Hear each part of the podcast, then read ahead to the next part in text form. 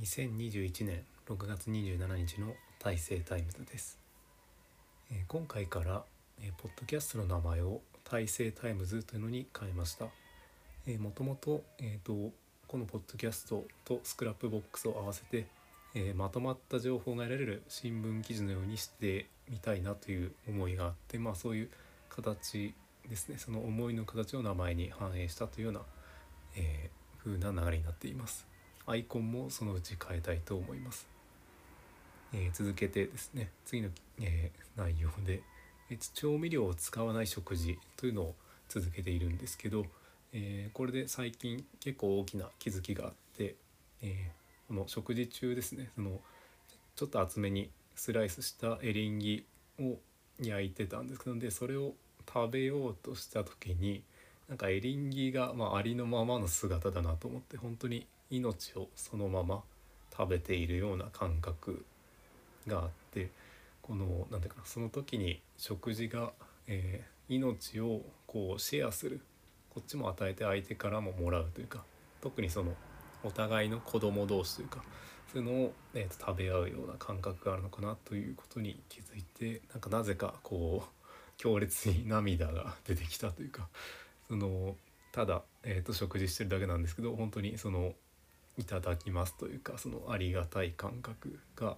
出てきてなんか今後そのあんまりなんていうかな元の、え料理をする時にも元の形を崩さないようなその命の形っていうのをちょっと大事にして、え食事をしていきたいなというふうに思いました。え続けてですね、えー娯楽化というテーマでちょっと話したいんですけど、えっと、なんていうかなその、まあ、好きなことを仕事にするとか仕事を遊びにするとかそういったことでそのなんていうかなの遊びの強さみたいなのは結構広く言われてるかなと思うんですけどえっとまあ今流行ってる SNS とかそのユーザージェネレートメディアっていうかなそのえっとユーザーがそのコンテンツを作るメディアとかについてその、ね、情報発信者っていうのがその情報を発信することを、えー、と娯楽化している、まあ、逆に言うとその、えー、とプラットフォーマーに娯楽化させられているような感覚もあるかなということですね。このマネタイズってことよりもなんか健全な娯楽化みたいなのを意識した方がいろいろいいことがあるんじゃないかなということをちょっと考えたりしています。まあ、この、ね、大成タイムズの情報発信も娯楽化が進んでいるような形と言えるのかなと思います。え続けてですね、えっと、スクラップボックスで、え5年手帳が温び温かみがあるということについて、ね、話します。えーとまあ、スクラップボックスというメモのアプリというかノートのアプリを、えー普段から使っていて最近1万ページを突破したんですけど、えーこちらが、えーていうかな毎日の日記のページがあってその何年何月何日のページがありますと。でこれと別にその何月何日というページもあってそちらのページはあまりうまく使ってなかったんですけど、えーこれをほぼ日手帳ですね。そのほぼ日の、まあ、3年手帳とか5年手帳とかいう手帳があって、えーそちらはその、えっと、5年分の同じ日が同じページに現れるということで、まあ、似たようなことはこれまでリンクを使って実現はしていたんですけど、えっと、まんま同じページに書いてみようということでちょっと書いてみるというか、えっと、過去の去年とか2年前のページまではギリたどれるのでそれを同じ1日のページに貼り付けるとなんかすごくこう温かみがあるというかなんていうのかなそのうん感覚的にはその1日まあ例えば今日6月27日だとするとその6月27日という日が、えっとまあ、1年ごとに育っていくような感覚が得られるかなと思います。えーとでその6月27日ですねちょっと,、えー、と去年何してたかなとか見たり2年前何してたかなとか見たりとかして、まあ、こういうことがあったなというのを、えー思い出すことができて温かい気持ちになります。でまあ365本の木を育ててるような感覚なのかなということでその1年ごとに1日が育っていく感覚ですね。まあ、もし何か日記をつけてる人がいたらちょっとおすすめしたいなと思います。で、えっと次は、えっと姉の8番さんもポッドキャストをやっていて、えっと、姉妹じゃないな、えっと、兄弟のコラボ会というので、えっと、電撃プレイステーション D という、えっと、プレイステーションの体験版の雑誌の思い出について、えっと、姉と、まあ、雑談した内容をポッドキャストに、えー、上げたというので、まあ、それもリンクを貼っておくので、えー、聞いてもらえると嬉しいかなと思います。ということで、えー、一面の内容は以上ですね。えー、次はインプットのことについて話していきたいと思います。えっ、ー、と昨日見たテレビで、えーと、上条陽子さんという方が、えーと、日曜美術館の番組 NHK の日曜美術館の番組でえっ、ー、とその、えー、パレスチナのガザ地区の芸術家との交流があったりしていて何ていうかなそのガザ地区の芸術家の人間のたくましさみたいなものがちょっと何ていうかな普遍的なものがあるなというので少し感動したということとかそのパレスチナのガザ地区の様子っていうのがその芸術ということを通してなんかリアルに感じられたというような、えこともあります。で次の話題で、えっと、古典ラジオの今織田信長編がやっていて、まあ、それも、えっとまあ、深井さんの話によってその戦国時代の空気感というかその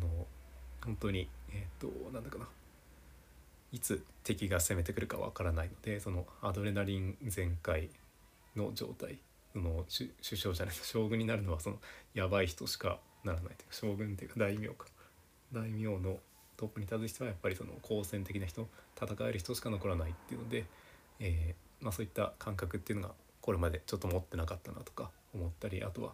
えっと、リアルな戦闘描写っていうので、えっと、誰だったかな？斎藤道さんか誰かがこう倒される時のえーと、シーンの光景とか巻物とかに残ってる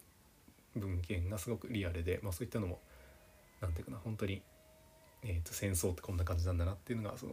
伝わってくるというようなことが面白かったかなと思います。えー、次は新型オツナイルスの67話ですかね「買い物が下手」ということでえっ、ー、と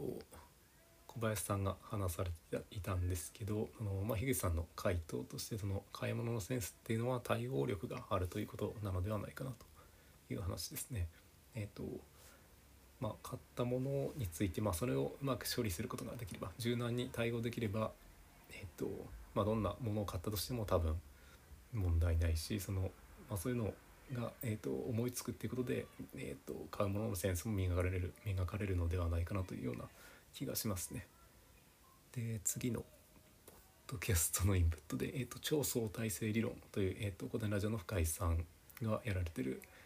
番組があってこの中でセルフブランディングの講座という話がありました。えっ、ー、とまあ何て言うかな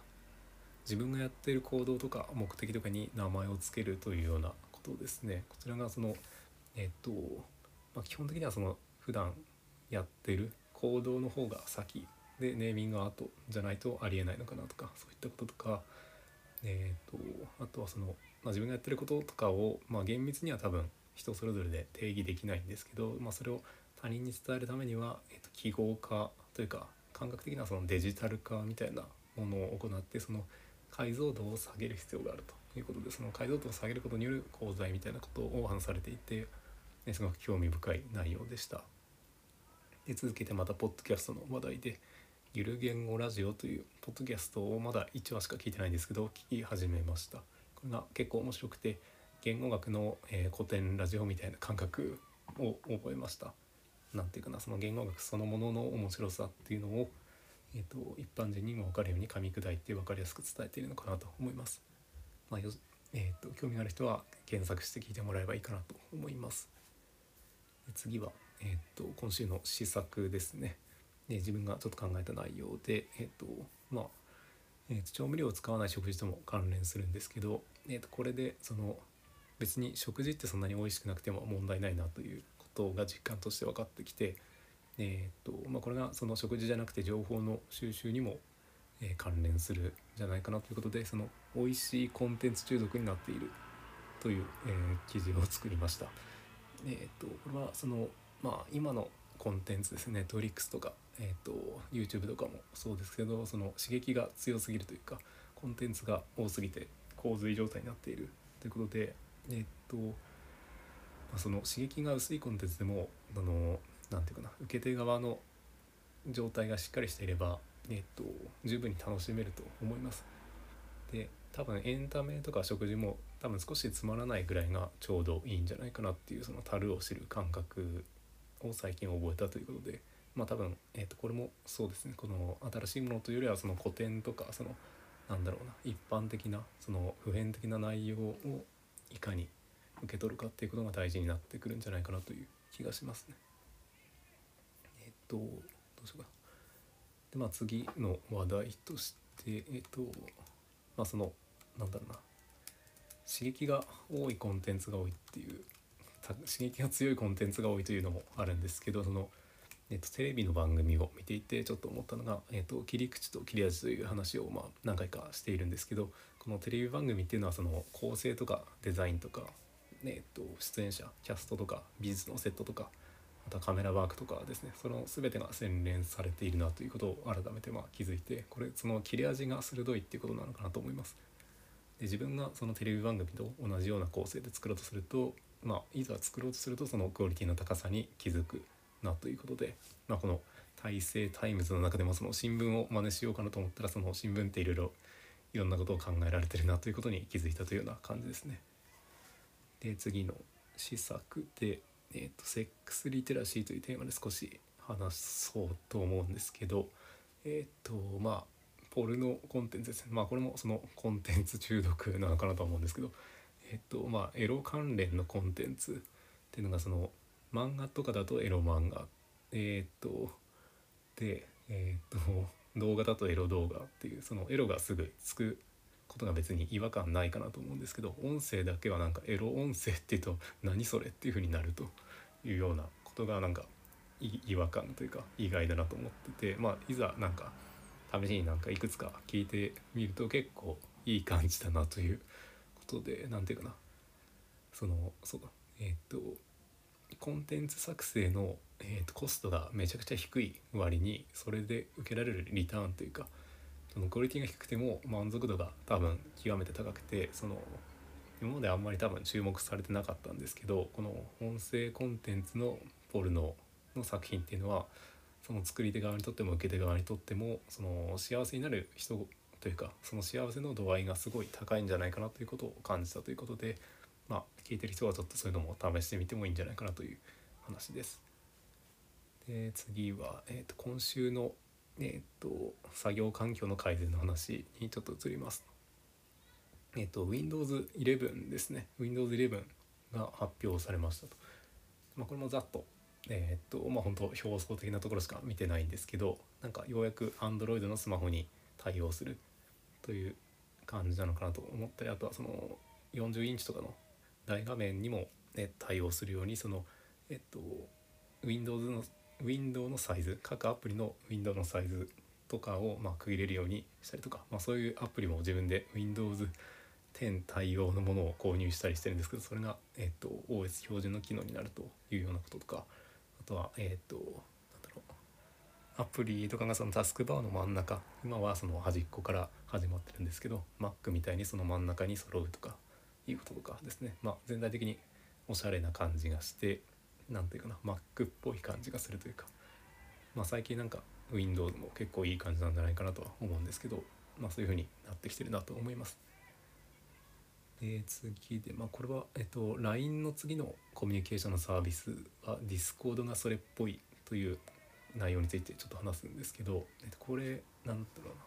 うな1年前か2年前の日記に書いてあった内容をちょっと改めて見てみたんですけど2019年の書いたことですね。えっ、と何ていうかな通信手段っていうのがこうえっ、とまあ、古典ラジオでもやってたんですけどそのコミュニケーションの歴史っていうのがあってその、えーと、固定電話からポケベル携帯電話メール LINE というふうに変わってきてるのかなと思いますけど、まあ、これが、えーと、次の形ってどうなのかなというふうに考えててえっ、ー、となんか LINE とか SNS とかこのスクラップボックスとか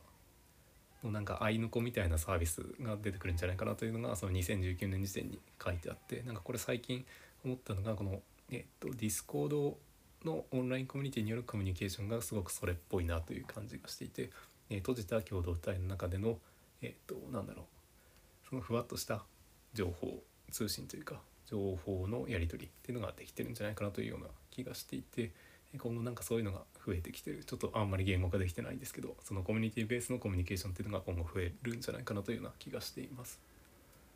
で次の話題でえっととどこでもコーチングえっと Zoom2 人会議オンライン自習室というのをやっていて、えっとこれえっと何て言うかな、まあ、前の学校の教え子とかえっと同級生の山ちゃんとかにお願いしてやってるんですけどそのユーザー側の視点でこの新しい仕事というかサービスを作るっていう感覚ですかね。そのクラウドソーシングとかでもあるとは思うんですけど何ていうかな。起業とかするんだったらそのえっと何て言うかなユーザー側じゃなくてそのサービスの提供者側の視点で新たな仕事を作るっていうことになるかなと思うんですけどえ、っと実際に物事というか社会に役に立つのは多分ユーザー側の視点で課題を解決するようなサービスとかを作るというようなことで、まあ、これまでそういうことをしたことなかったなというのでその他人に依頼して、えっとまあ、正当な対価を相手に応じて提供すると。いうようなことが、まあ、結構何て言うかな作業とか依頼することの DIY みたいな感じで結構楽しいなということを感じています。まあ、これがビジネスというか企業の感覚なのかなという感じもしています。で次の話題でえっと音声の編集ソフトですねえっとこれでえっとあれですねその姉との、えー、ポッドキャストを収録した時にやっぱりその途中でその何て言うかな、えーと、プライベートな内容というか外に出せない内容をちょっと話してしまって音声のカットだけをしたいなということがあったんですけどこれはその音声の編集ソフトで Web アプリブラウザ上で動くアプリを使ってえっ、とまあダウンロードせずに編集したりしています。でまあそれでもカットだけなら意外と問題ないかなというふうに感じています。え続けてですね、えっと、今週の教育について思うことというテーマについて、え話します。えっと、この中の、えっと、教育はエンタメになりうるという話題があって、えっと、これはどういうことかというと、まあ、娯楽化の話ですね。えっと、なていうかな、その、楽しみを見いだすということで、その、例えば、その見込みのある若者を応援することっていうのはお金も払お金を払ってもいいんじゃないかなということですね。なんかアイドルとかを応援する感覚に近いのかなと思うんですけど、えっと、若手のなんか頑張ってる人にどんどんお金を払って、まあ、その様子を見たりとかそのえっとなんだろう将来頑張った後になんかこう少しでもいいから返してねとかそういうような感じですかね。そういうことでそのえっと相手をまあ応援したりとか、まあ、直接的に教えたりとかっていうことも結構面白いというか娯楽化してるエンタメなんじゃないかなというようなことですね。まあ、もともとその人が成長する様子っていうのは少年漫画とか、えっと、朝ドラとかで、えっと、結構エンタメ化しているような題材でもあるのでやっぱり人の成長っていうのはかなり面白い要素があるんじゃないかなというようなことですね。で続けてですね、えっと、教育の改善と再構築という話題で、えっとまあ、これがえっ、ー、と何ていうかな。えっ、ー、とその Zoom の、えーと、1対1の、えっ、ー、とオンライン自習室ですね。そのどこでもコーチングというのをしてもらっているんですけど、まあ、この中でちょっと考えたものでえっと自分のやりたいことっていうのはその教育の改善社会の改善の中のその教育システムの改善みたいなのが根底としてあってえっとまあそのことをさらに言語化するとどういうことなのかということで、えっとまあ、教育を一度壊して再構築したいというような欲望があるということに気づいたということですね。えっと、で、まあ、どういうところがちょっと非効率なのかなと思うと、まあ、自分がストレスに感じているところですね。えっと、いちいちその小テストとか試験とかした、えー、記録ですねエビデンスというものを保存して、えー、保存しておく必要がありますと。でそういうのもなんかいちいち取っておくのがすごい面倒だなということとか、えっとまあ、それもその、えっとまあ、元教え子とその、えっと、1対1で今対話してるんですけど、まあ、その中でその対話の中で対話に応じて相手が成長してるっていう感覚があって、えー、それについてはそういうのって別に保存するとか記録したりする必要はなくてなんかそういうところの何て言うかなその実際に有効なその対話とかについては保存できないとは思うんですけどそういったところが実は一番本質的な学びの内容になっていてそのテストの点数とかはまあ別にいいんじゃないかなというような気もしていて、えっと、まあ単純にその点数を保存する事務作業に結構負担があるなということかなとは思うんですけど、まあ、これも、えっとまあ、できればその点数をつけることにも、えっと、その競争意識を持たせたりするメリットもあるというのもその山ちゃんからのコメントであったりするので、まあ、こういったのも考慮して自動化していきたいなということを考えています。とは、えっとまあ、教育について思うことということで、まあ、仕事の中でですねやることを減らすという話題で、えっとまあ、なんていうかなその対面というか、えっと、オンラインの、えっと、自習室を、まあ、継続的に使っているんですけどこれでその1週間の、まあ、ほとんどの時間ですね、まあ、土日とかも含めてえっと、平日の夜、まあ、10時とか11時とかまで含めてその大体1週間のほとんど全時間っていうの仕事に当ててみたんですけど、まあ、それでもなんか時間足りねえなっていう自分が納得するクオリティで仕事を処理できないっていうことがありました。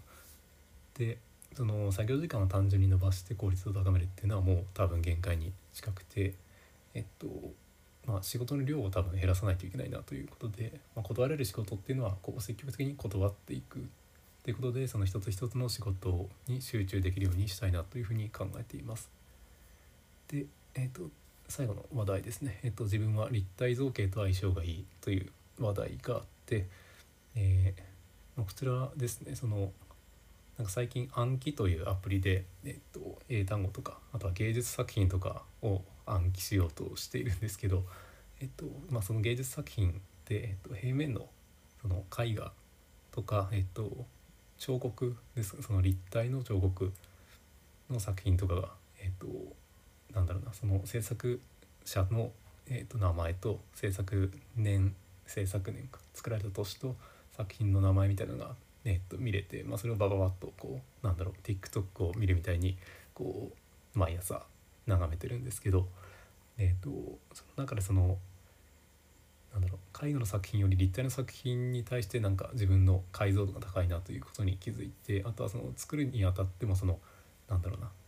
えっと、立体の造形の作品というか、まあ、粘土作りみたいなのが結構自分得意だなというところがあって、まあ、例えば身近なところで言うとおにぎりの形をきれいにしたりとかえっとまた中学の時にそのなんだろう手の彫刻を作ってなんかそれがすごいいい感じだったなと思ったりすることもあってその中でまあなんかえっとなんだろうなこれも山ちゃんからのコメントなんですけど、えっと、内向型の人間っていうのがこうなんだろう、えっと、入力の経路が長いという話でその結構慎重なので、えっと、その決断に時間がかかりやすいとでその立体の造形っていうのはその内向型の人間にとってなんか処理の経路とかその時間がちょうどいい長さなんじゃないかなという話ですね。あとまあネット立体は得意で逆にその文字書くのとか結構苦手でその何ていうかなすぐ書けるのが逆にダメなのかなっていう感じがしてその強制的にゆっくりにさせられるのが、えー、といいのかなというようなことで、まあ、自分に合ったメディアというかそのなんだろう表現媒体を使うっていうことが、まあえーとまあ、最近アニメ化された「ブルーピリオド」という、えーと、美大の受験の話の漫画の中でもまあ言われてるんですけどなぜその、えーと、画材を使うのかとか言ったところもその自分に合ったものを使うっていうのがいいんじゃないかなというような話です。ということで、えーと、今日話す内容をおさらいしますと,、えー、と第1面の記事ですねフロントページの記事が「えっと、大成タイムズということでポッドキャストの名前を変えたということえ調味料を使わない食事で、えっと、泣いちゃったという話と、えっと、娯楽化がマネタイズよりも大事かなという話と、えっと、 Scrapbox で5年手帳がいい感じだったという話、えっと、姉妹じゃない、兄弟コラボ会のポッドキャストで、えっと、電撃プレイステーションの話題で撮った話の、えっと、5つと、えっと、インプット今週のインプットは「上条陽子さんの、えー、パレスチナの、えーと、芸術家のとの交流の話古典ラジオの、えー、織田信長の話新型オトノエリスの買い物が下手っていうことの、えー、話題と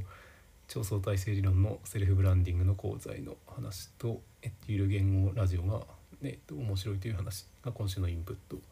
で、えー、と今週の施策は、えっと、